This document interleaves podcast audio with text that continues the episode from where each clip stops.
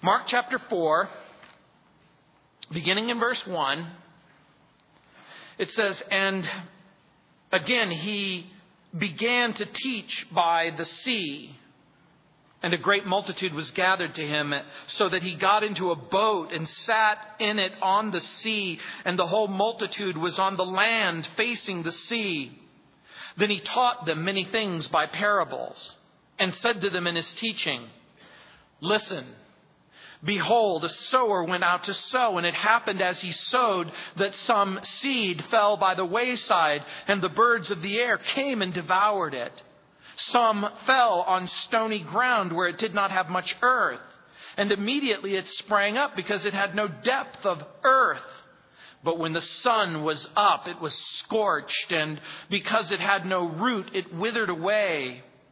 And some seed fell among thorns, and the thorns grew up and choked it, and it yielded no crop. But other seed fell on good ground and yielded a crop that sprang up, increased, and produced some thirtyfold, some sixty, and some a hundred. And he said to them, He who has ears to hear, let him hear. But when he was alone, those around him with the twelve asked him about the parable, and he said to them, To you it has been given to know the mystery of the kingdom of God. But to those who are outside, all things come in parables, so that seeing they may see and not perceive, and hearing they may hear and not understand, lest they should turn and their sins be forgiven them. And he said to them, Do you not understand this parable? How then will you understand all the parables? The sower sows the word. And these are the ones by the wayside where the word is sown. When they hear, Satan comes immediately and takes away the word that was sown in their hearts. These likewise are the ones sown on stony ground who, when they hear the word, immediately they receive it with gladness and they have no root in themselves, and so endure only for a time. Afterward, when tribulation or persecution arises for the word's sake, immediately they stumble. Now, these are the ones sown among thorns. They are the ones who hear the word and the cares of this world and the deceitfulness of riches and the desires for other things entering in choke the word and become unfruitful. But these are the ones sown on good ground. Those who hear the word, accept it, bear fruit, some thirtyfold, some sixty, and some a hundred. Mark's attention turns from the identity of Jesus in chapter 3 to the teaching of Jesus in chapter 4. Remember in chapter 3, verse 23, Mark introduced us to that new word, parable. And he will use that word seven times in this chapter in verse 2, in verse 10 and 11, in verse 13, in verse 33, and also in verse 34. Now Jesus will cover the themes of sowing in verses 1 through 20, shining in verses 21 through 25, reaping in verses 26 through 29, trusting in verses 35 through 41. Now remember what the word parable means. It means to place two distinct things side by side and then begin to compare them or to throw alongside. We've defined a parable as an earthly story that illustrates a heavenly truth, or a common story that would create and illustrate spiritual principles. As a matter of fact, Warren Wiersbe points out, quote, he used this approach so that he could arouse the careless, instruct the concerned, yet conceal the truth from his enemies who would use the truth against him. Yesterday we had a wonderful time. We had our first annual beans and rice cook-off and we were able to accumulate a lot of beans and rice that we'll use to feed the poor throughout the year, that will stock our cupboards and that will help families like I talked about when we were praying. When I was growing up, you probably heard that expression. The way to a man's heart is through his. Yeah, you guys know that saying. But Jesus is going to turn it on its head. And Jesus is going to say, the way to a person's heart is not through his stomach, but through his ears. The ear gate is the way to the heart gate. As a matter of fact, remember in verse 3, listen. And then he says, Behold, a sower went out to sow. Again, in verse 9, and he said to them, he who has ears to hear, let him hear. And so, we learn something else. This parable is a key parable. This is what's known as a template. This is a key parable because he basically begins by saying, this is the first parable and the simple parable, and this is the parable that's going to unlock the door to all of the parables. Look, it says it again in verse 13. And he said to them, Do you not understand this parable? How then will you understand all the parables? Again, I want to draw to attention verses 10, 11, and 12 but when he was alone, uh, those around him with the twelve asked him about the parable, and he said to them, To you it has been given to know the mystery of the kingdom of God. And remember what the mystery of the kingdom of God is. In the New Testament, a mystery isn't something that was unknown that has now been cleverly revealed. A mystery was something that was concealed in the past, but now is revealed in the present. And the kingdom of God is that place where God has rule and reign and authority. So Jesus is going to be basically saying that this is a parable that helps us understand to know and enter into the kingdom of God. Now, there are four things that Jesus is going to bring out that we should know and that we should immediately embrace. And that is that the condition of a person's heart determines that person's ability to receive the truth. Second, those who receive truth and act upon it will receive more. Third, those who reject truth will lose what little truth that they have. And fourth, we must respond to the truth. So, part of the point of this parable is to draw out the serious seeker of truth. For the person who is superficial, detached, apathetic, and indifferent, this isn't going to make a whole lot of sense. The message is the message of the gospel of God's kingdom. Now remember, he's talked about the gospel of God's kingdom in chapter 1 and in chapter 2. And at the heart of that gospel, remember what we've already learned that human beings are sinners in need of a Savior and that Jesus Christ is that Savior, that God has sent Jesus into the world. And so at the heart of the gospel is the hope that sinful human beings will repent of their sin, embrace the message of hope, yield to Jesus as Lord and Savior. And part of this parable prompts another question What is the truth about the condition of your heart? We've all heard the expression that the heart of the matter is the matter of the heart.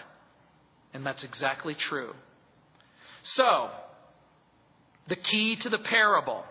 There are three important elements that we've already seen. There is seed. There is a sower.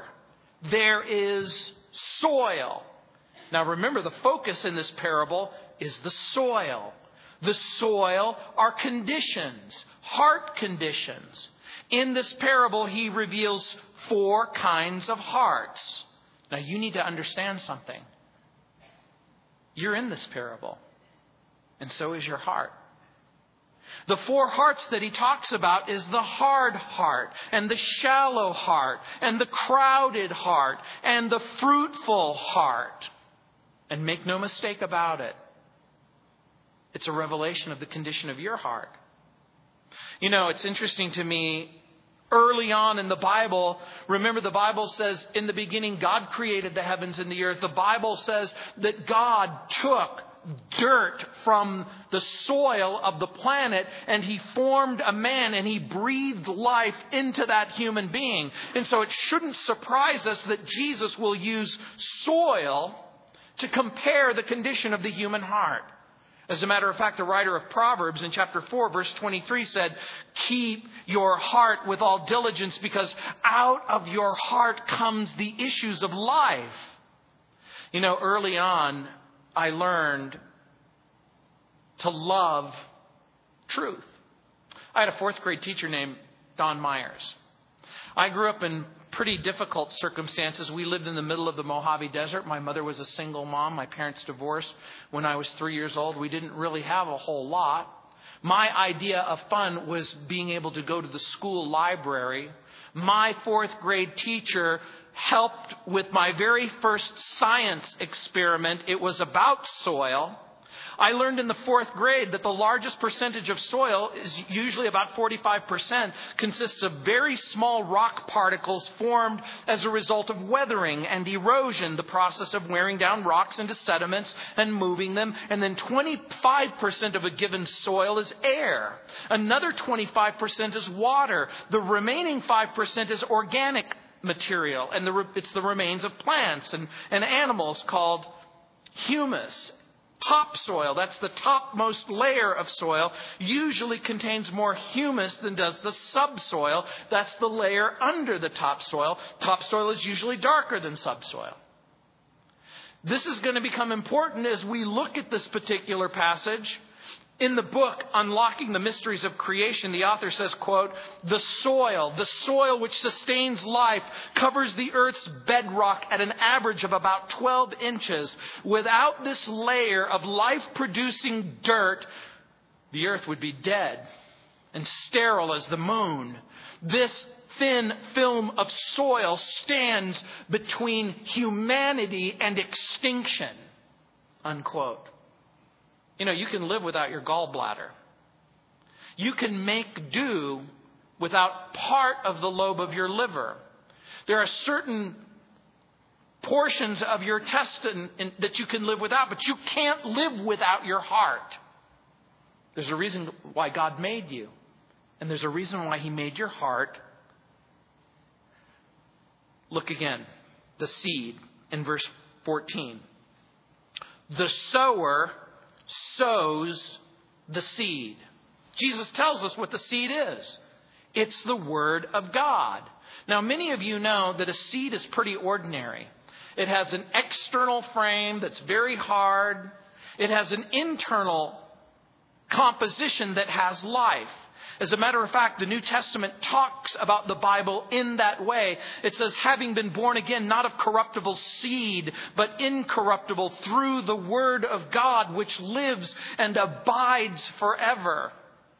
If you like history and archaeology and paleontology, some of you may watch the History Channel or the Science Channel, and you know that seed has been discovered that's 4,000 years old in Egypt, that if placed in dirt and given water, it will germinate.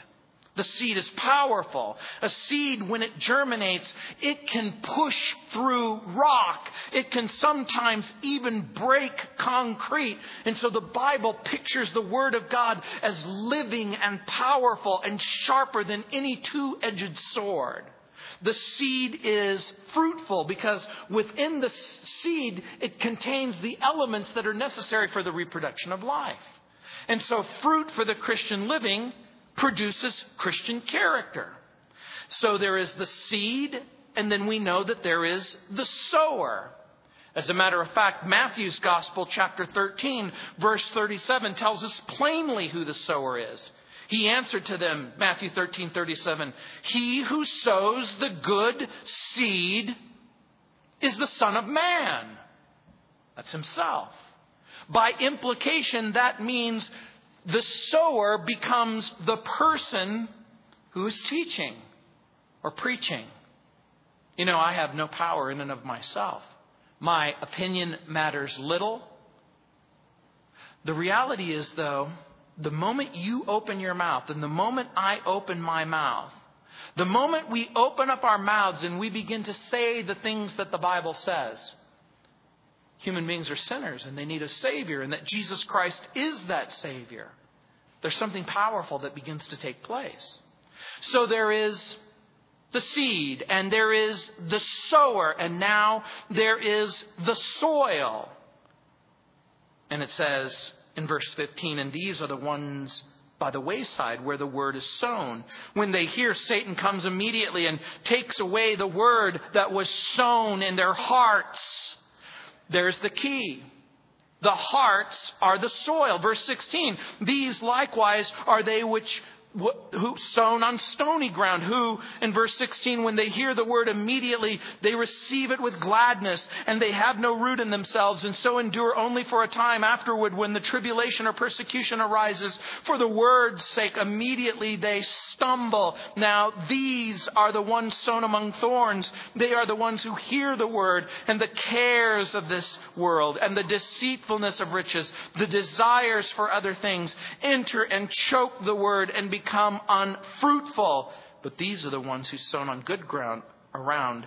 Those who hear the word, accept it, bear fruit, some 30, some 60, some 100. By the way, according to agricultural experts, it is a huge crop if you can have an 8 to 1 ratio.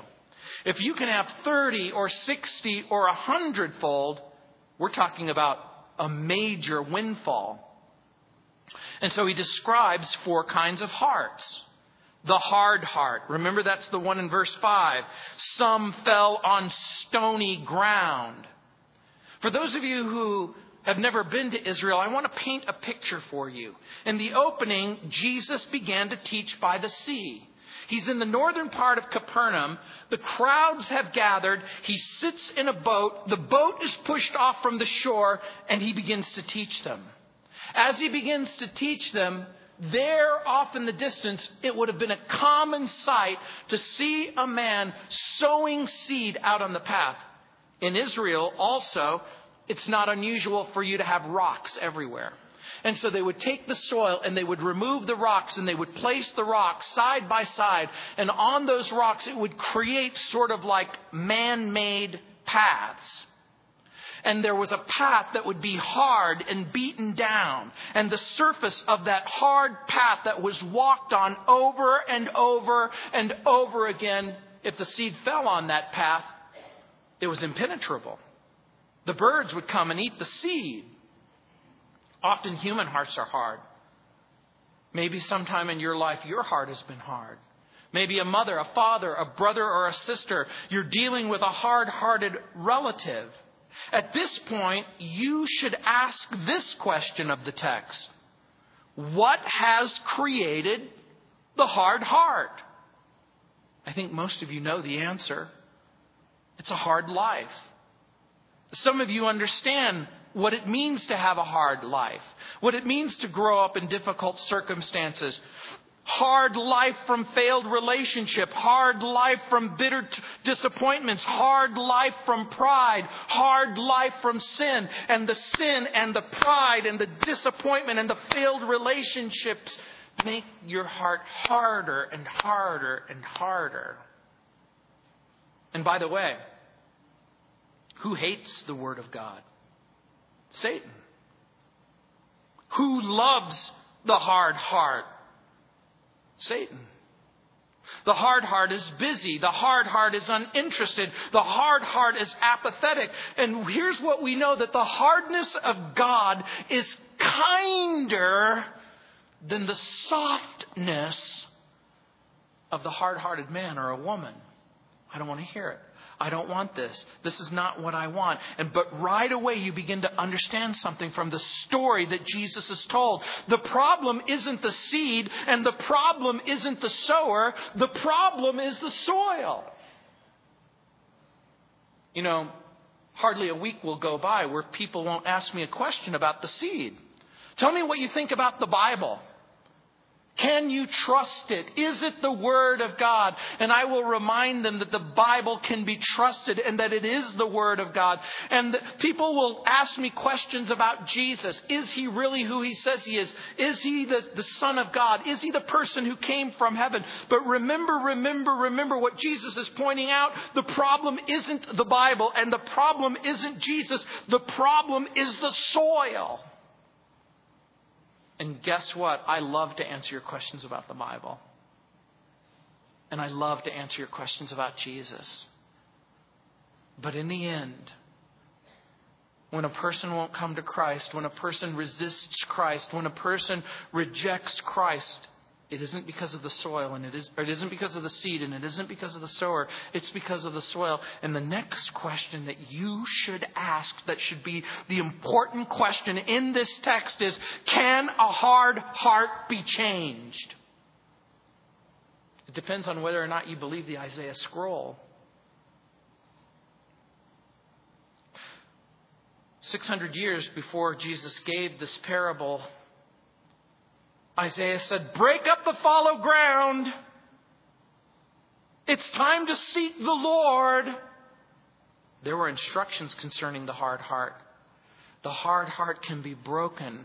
The hard heart can change. The hard heart can need, need, water and water and breaking up that fallow ground. So there's the hard heart. And guess what? There's the shallow heart. Remember what we've already learned. The soil in Palestine lies on this very thin veneer. It's a very thin layer of soil on top of a thick layer of limestone. And so Jesus says, they that likewise they have no root in verse 17 in themselves. They endure only for a short time, verse 17. Afterward, when the tribulation or the persecution arises for the word's sake, immediately they begin to stumble. The shallow heart is the one who receives the word that there, this is no root system to sustain the plant. No roots, little water. No water means no life. The sun comes up, the plant is scorched, and it dies. Everyone learns early on that the sun, that we're dependent on the sun for life, aren't we? The sun produces its rays, which chemically are turned into vegetative material through the process of photosynthesis. You learn that in the fifth grade. The light shines. The plant translates it into nutrients. The same sun that creates the nutrients for life in a superficial setting destroys the plant. Is there a problem with the sun? No. There's a problem with the soil. The shallow heart is the emotional hearer, superficial, emotional, shallow, temporary, sentimental. This superficial, emotional, shallow is like the sentimental person. You know what a sentimental person is? They go to a movie, they see a sad story, and they cry. For some of you, it's like, I cry at commercials, everything, it just affects me. I, I hear a sad story and it has this profound effect on me. Hey, by the way, it's not wrong for you to be sensitive, and it's not wrong for you to be sentimental, and it's not even wrong for you to be emotional. The point is that the true believer requires real roots. Often persecution and affliction and suffering reveals just how shallow one's faith might be and how superficial it might be. The true believer needs deep roots, and the shallow heart lacks both will and mind. Remember what the problem of the hard heart lack of understanding. The problem with the shallow heart lack of depth. Haven't you ever wondered why there's so many churches in America, so many Bible studies in America, so many Christian events and programs in America? But where are the committed Christians? Where are the people who are committed to the lordship of Jesus Christ and following Jesus? The shallow heart looks for what it can get. Just like the person who goes to the movie, they see the movie, they cry at the movie, they leave the movie, and their lives aren't changed. They go to church, they open their Bible, they read the story, they hear exciting stories. and they cry a tear. They pray a prayer. They may have even walked down the aisle and prayed a sinner's prayer and promised to give their life to Christ. But there's something wrong and there's something missing because the shallow heart looks for what it can get. And the moment there's problems, the moment there's suffering, the moment there's persecution, a person says, well, then why did God do this? And why did God do that? Why did God take away my mom, my dad, my brother, my sister, my job? When trouble comes, when affliction presents itself, the shallow heart gives up, fizzles out, and quits. These are the people who try Jesus. They think they mean it when they pray the prayer, but there's no substance in their soul. The shallow heart has little understanding and little understanding of sin and a little understanding of repentance and a little understanding of forgiveness and a little understanding of reconciliation. The hard heart and the, and the, and the shallow heart turn into the crowded heart. And you'll notice in Jesus' description of the crowded heart, there are three weeds. Look what it says in verse 18. Now these are the ones sown among the thorns. They're the ones who hear the word in verse 19. And the cares of this world, the deceitfulness of riches, the desires for other things enter in, choke the word, and they become unfruitful. Three weeds. None of them are medical marijuana, by the way. There's the worry weed and the wealth weed and the greed weed. The worry weed is called the cares of this world. The worry weed includes the worries of this life, worldly worries. What about my bills? What about my debts? What will I eat? How will I live? How will I survive? The worry weed makes sure that there's plenty of fear because if there is plenty of fear, there's no room for worship. There's no room for fellowship. There's no room for friendship with Jesus. In the South, they say, worry is like a rocking chair.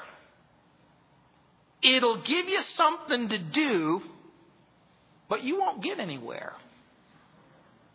Some people love to rock, don't they?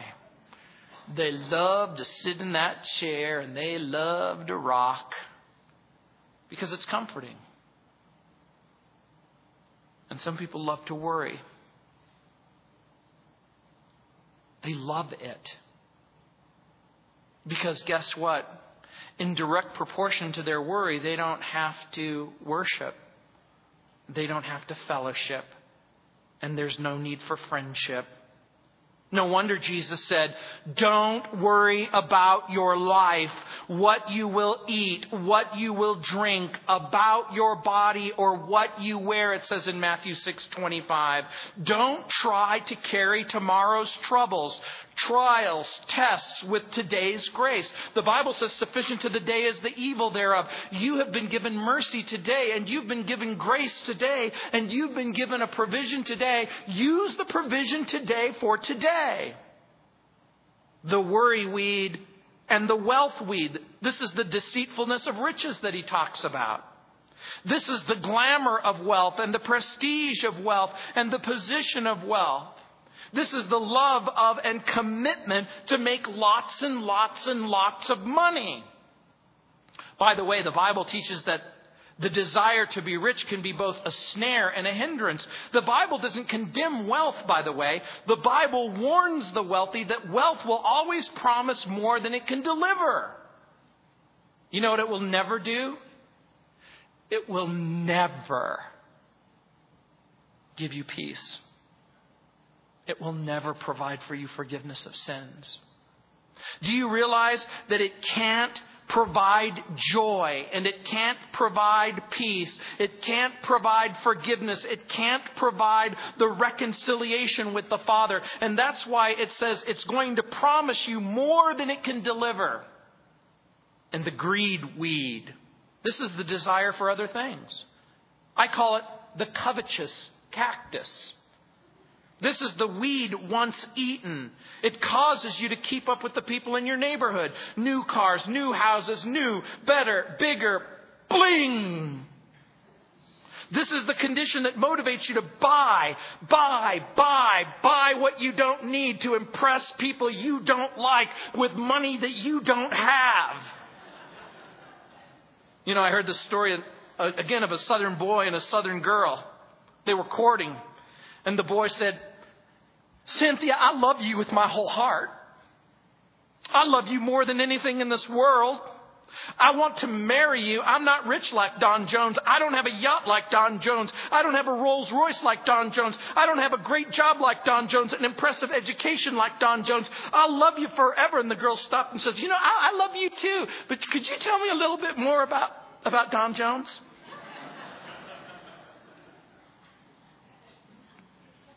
The crowded heart is crammed with lots of things. But some of those things don't include faith, and it certainly doesn't include belief. And that's why Jesus said, You can't serve two, two masters. You're going to love the one, or you're going to hate the other. You're going to embrace the one, or you're going to despise the other. We can only serve one master at a time. And for the person with the hard heart, and the person with the shallow heart, and the person with the crowded heart, that master is a monster. And it will eat you up. And it will consume you. Spurgeon was right when he said, You must keep all earthly treasures out of your heart and let Christ be your treasure and let Him have your heart. John White said, The God of greed is a cheat. His delights have the power to dazzle and excite, but they can never satisfy anyone. And so Jesus speaks of the fruitful heart. He says, But these are the ones that are sown on good ground. Verse 20. Those who hear the word. I want to draw special attention to the singular use of that expression in verse 20, the Word. It's not the words, it's the Word. Why does he use that expression? Because he's talking about the overarching message of the Bible. This is the Word. The Word is the message that has come from God to the people who live on the earth and is constituted from the first sentence in Genesis to the last sentence in Revelation. The Word is the sum and the substance of the revelation that God has spoken through Christ Jesus the Lord. The Word, the Word, the Word is the message of hope that human beings, sinners, have a Savior, Jesus Christ the Lord.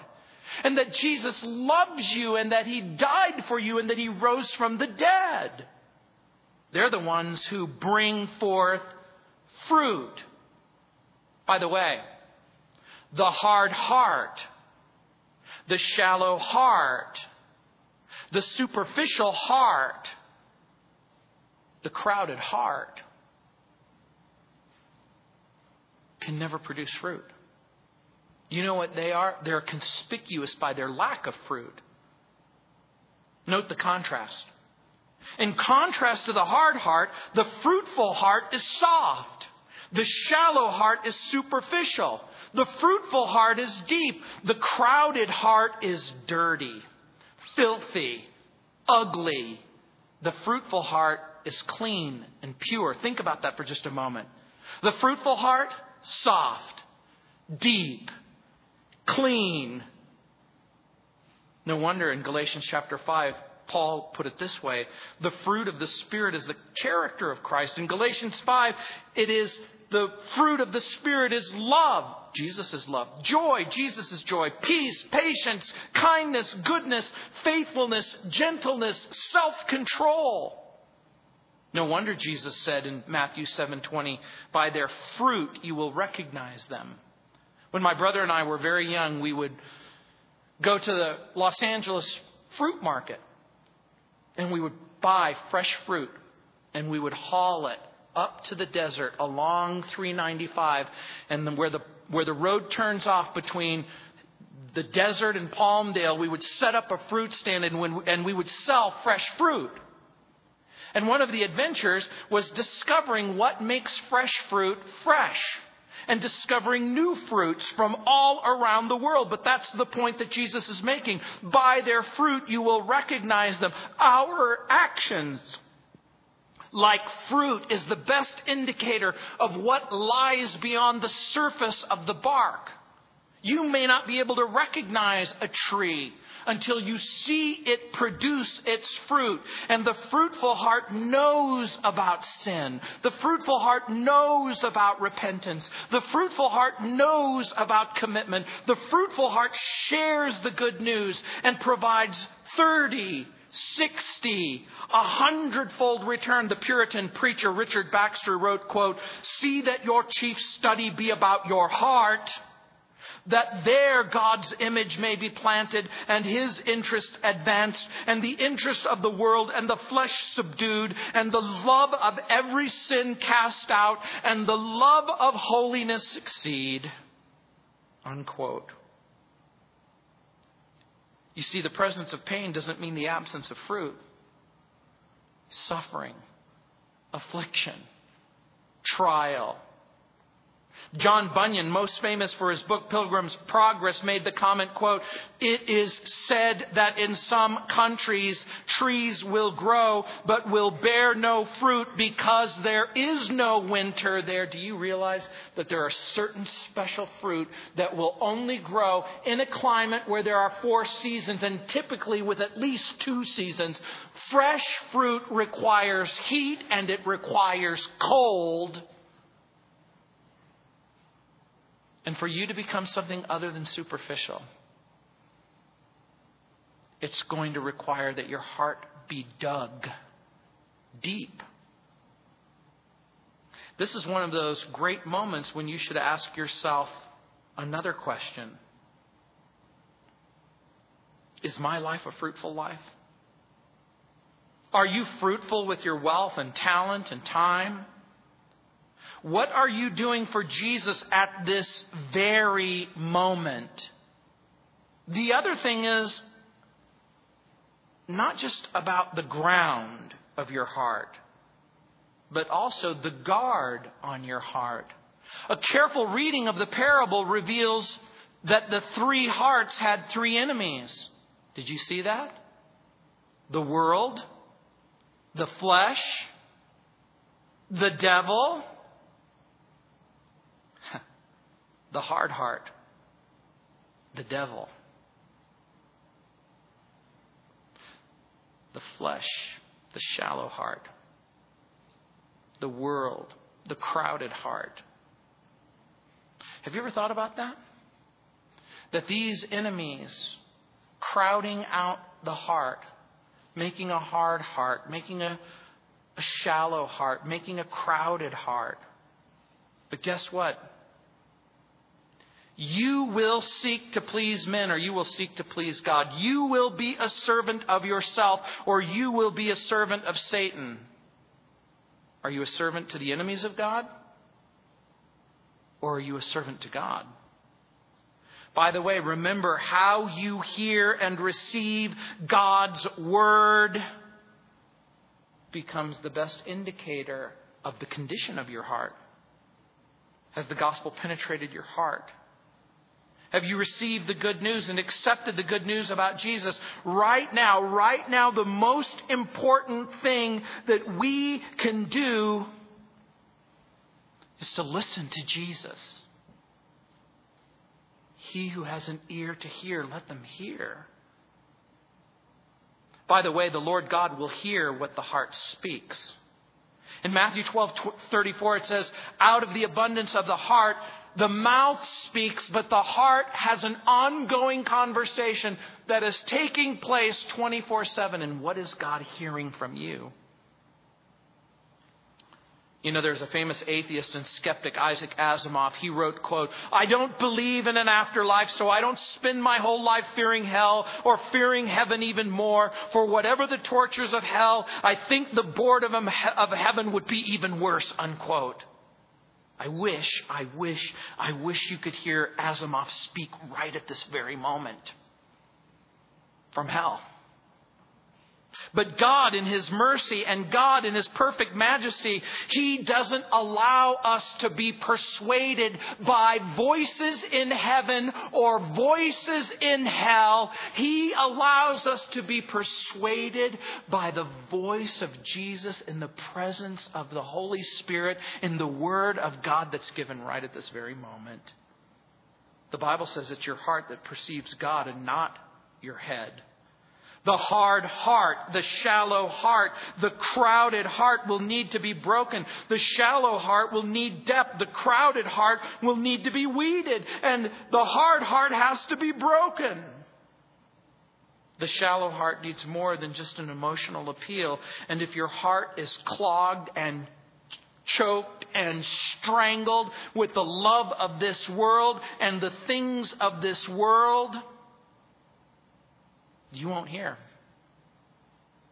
I want you to just take a moment, just some time, just for a moment, and ask yourself just a few questions, even as we close our service. What is my attitude about the Word of God?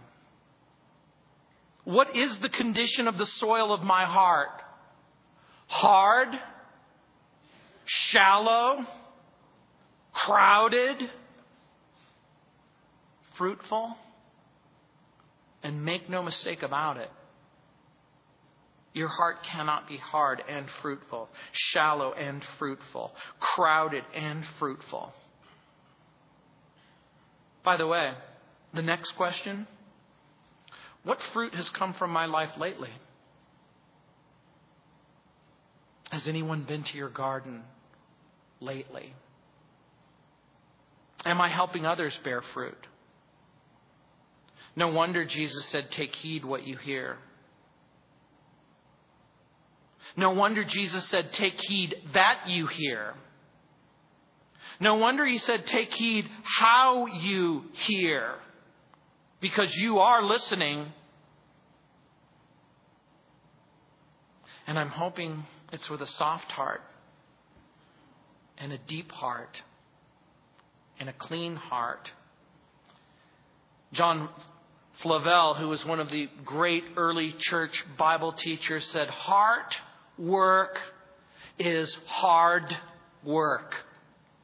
Heart work is hard work.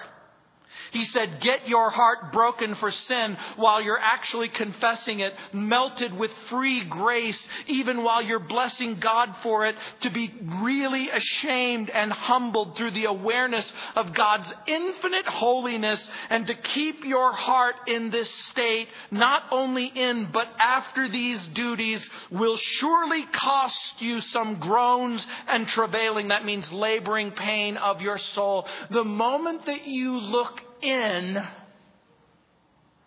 God might want to pluck some weeds. He might want to break up some hard ground.